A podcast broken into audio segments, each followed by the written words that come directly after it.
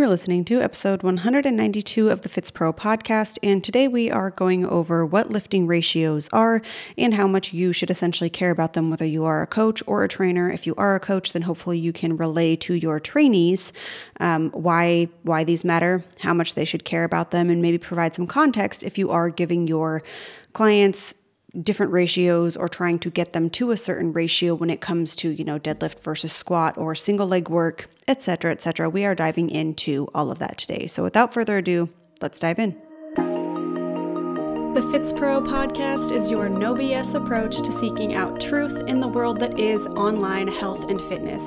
You'll see through the lens of the trainer, the trainee, and the entrepreneur. I'm your host, Annie Miller certified strength and conditioning specialist, entrepreneur, lover of sleep, lattes, and dinosaurs, aka not your average Fitspo. And my aim is to help you grow your mind, body, and business through knowledge and authenticity so that you too can become a Fits Pro. First off, I would like to thank the sponsor of the podcast, which is Legion Athletics. I have so enjoyed using their products again in my postpartum period. I'm not yet using creatine, but I guarantee that there is, I don't guarantee, I would assume there are studies coming out that support the use of creatine in the postpartum period, maybe even through pregnancy. Um, I am hard pressed to think of a reason that there would be a negative benefit, but obviously don't quote that. This is not backed by science. I'm just thinking that creatine has so many, um, even cognitive benefits, that it would be beneficial in the postpartum period. But I don't know how much of it crosses into the breast milk or in pregnancy, how much of it crosses into the placenta, etc., etc.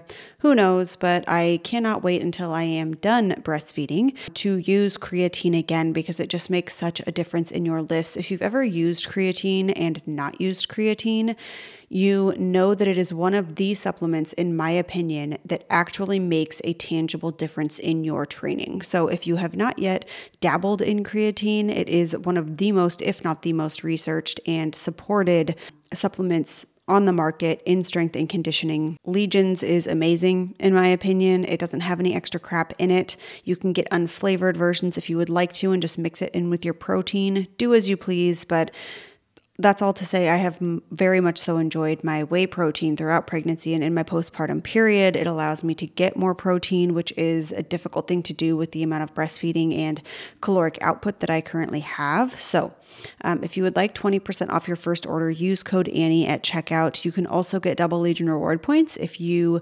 are currently a customer, but you would still like to use my code. They have 100% money back guarantee, free shipping. So, do all of the things. Use code Annie at checkout. Go to buylegion.com uh, and use code Annie. It's no secret that I think that lifting weights is the best. I have a literal barbell tattooed on my body. You hopefully know that that is my philosophy right now that weightlifting and movement is not a season, but something that we ideally do, you know, as a part of our days until our life comes to an end.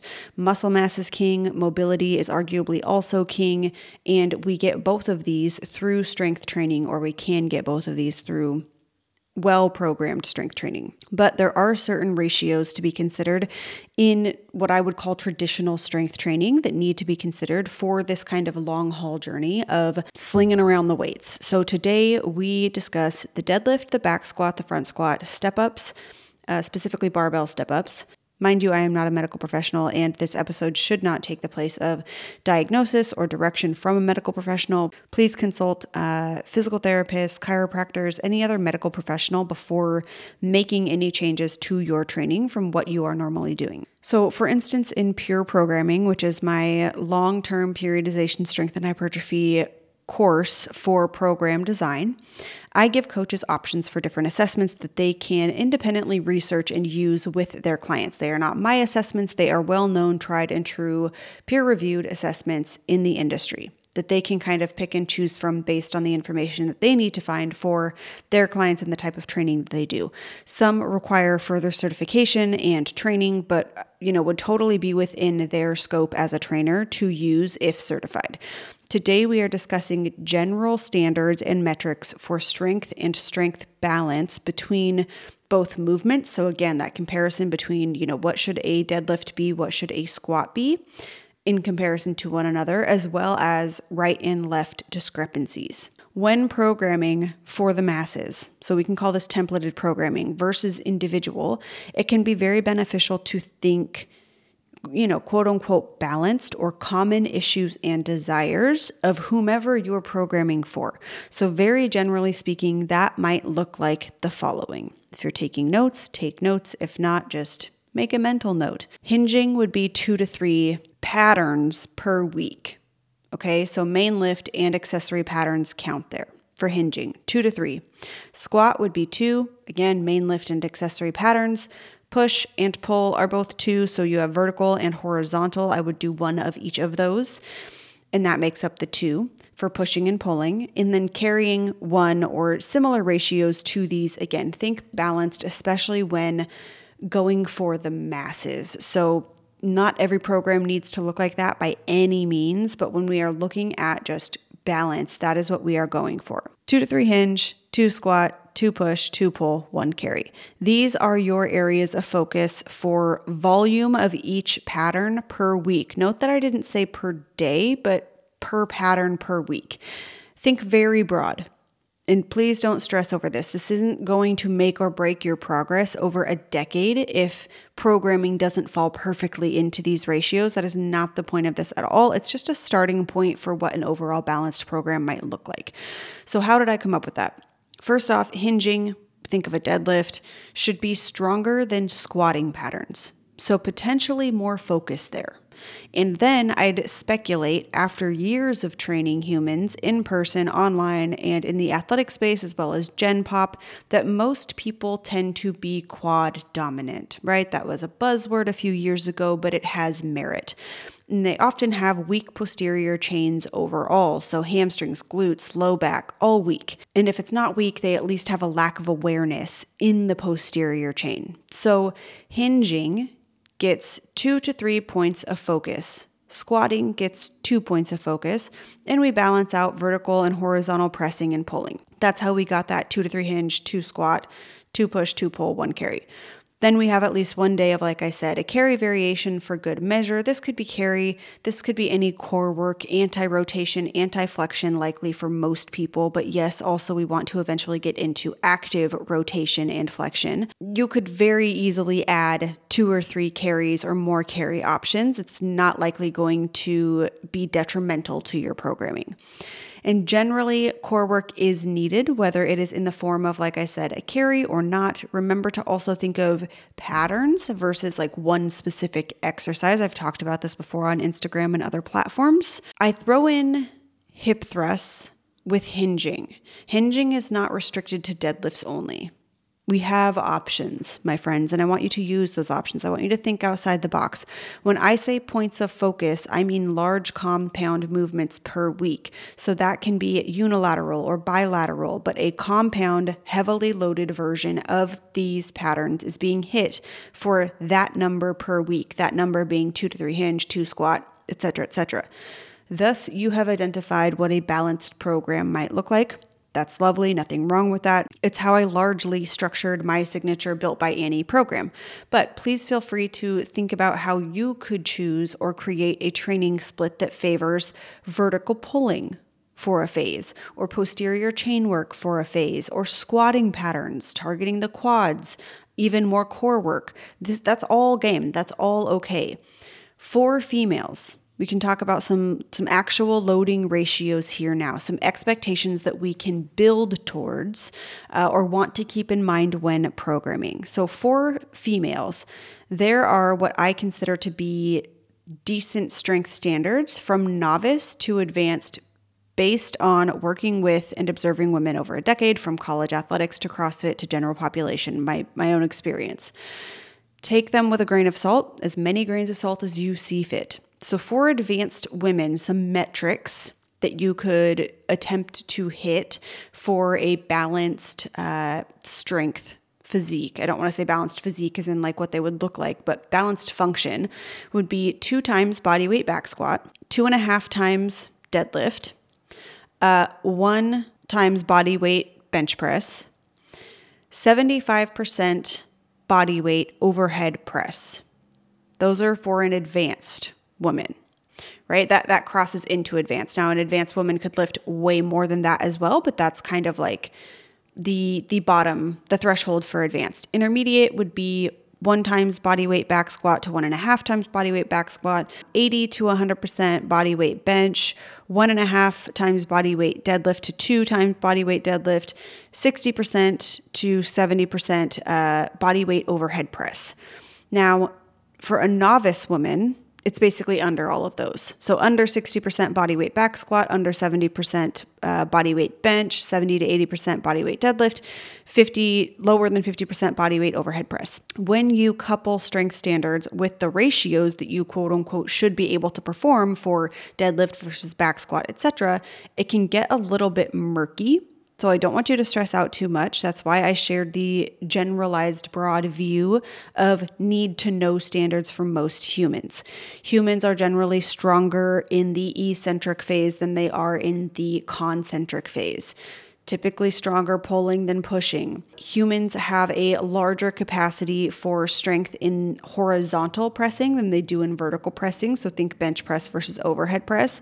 Generally speaking, reps performed at any weight on both legs should be equal. Same goes for single arm overhead pressing, single arm row, any unilateral work. Ideally, we want the same strength and capacity in both limbs. We want balance of strength and capacity across the entire body if we can get there. This is how we address strength imbalances in a very simple way within your program design. Now, we don't have these findings as a coach if we don't have an assessment of some kind or an assessment was not given. So, if you have templated programs, that's fine. You can kind of give this as a generalization in a client portal or some kind of education, onboarding, etc. You can also just find this, you know, within your program design, you may find this in your clients. We have a good idea of what it looks like to generally achieve strength balance throughout the body. I just went over those ratios. That is important for the long haul. But also remember that these numbers are not definite. We see this across athletics all the time. Some people are just anatomically made for the deadlift, or they are anatomically made for squats, and their strength numbers will demonstrate that, what they have a predisposition to. This is genetics, this is bioindividuality. Maybe they have a much larger gap between deadlifts and squats than what is ideal. Maybe it's really close to one another. Maybe they can almost squat as much they can deadlift. They either can maybe have a weak deadlift or their body just favors squats. Those are not the same thing. If squats are stronger than deadlifts, then we likely need to work on the hinging strength, or it wouldn't hurt to work on the hinging strength just to balance out that strength balance, like we talked about. Someone should be stronger, should be able to pull more weight off the floor than they can squat. Most people. So, the power of unilateral work for side to side discrepancy is massive. I am a huge fan of this, huge fan of unilateral work in general. I think it's missing in a lot of sports and strength and conditioning. I remember when Mike Boyle blew my little baby trainer mind back in 2013 or 2014 with the he's very well known for the generalized statement that athletes don't need to squat bilaterally. Not only do they not need to back squat, they don't need to squat bilaterally. I was team if you can squat, you should squat. Period end of story. Which obviously, as a younger trainer, I had much more black and white philosophies that become more, much more gray as you progress and mature. While I do still believe that everyone should squat in some capacity, my actual definition of squat is not restricted to a singular bilateral back squat. Remember that now I am much more in the boat of patterns over singular exercises. If you've ever researched Mike Boyle or never researched him, look him up. Um, I will put a link in the show notes to a blog that you can read. It is the unilateral training and the bilateral deficit, is what he goes over. In this article, Boyle references, I'm going to butcher this name, but Kuruganti et al.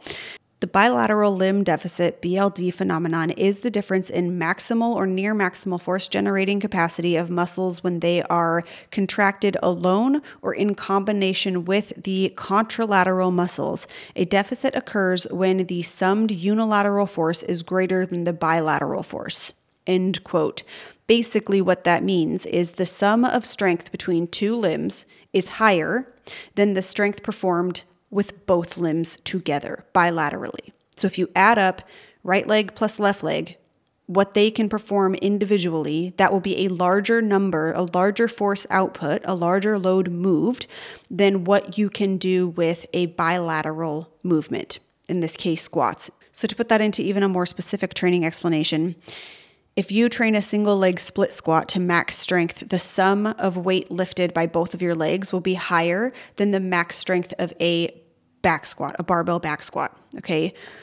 So I am not making a claim for or against this, simply showing the potential for unilateral work and the importance of unilateral work and the strength and functionality that can be gained in training unilateral work and balancing right and left discrepancies if someone has them and also looking for the potential to of unilateral work to carry over into the strength gains of bilateral work unilateral training, when loaded and prescribed properly, may help to address and mitigate those discrepancies from side to side. That can again either happen through assessment of, you know, doing single arm uh, overhead press or single leg step ups. If the right leg can perform a lot more reps than the left leg, or even two more reps than the left leg, then we need to bring that left leg up.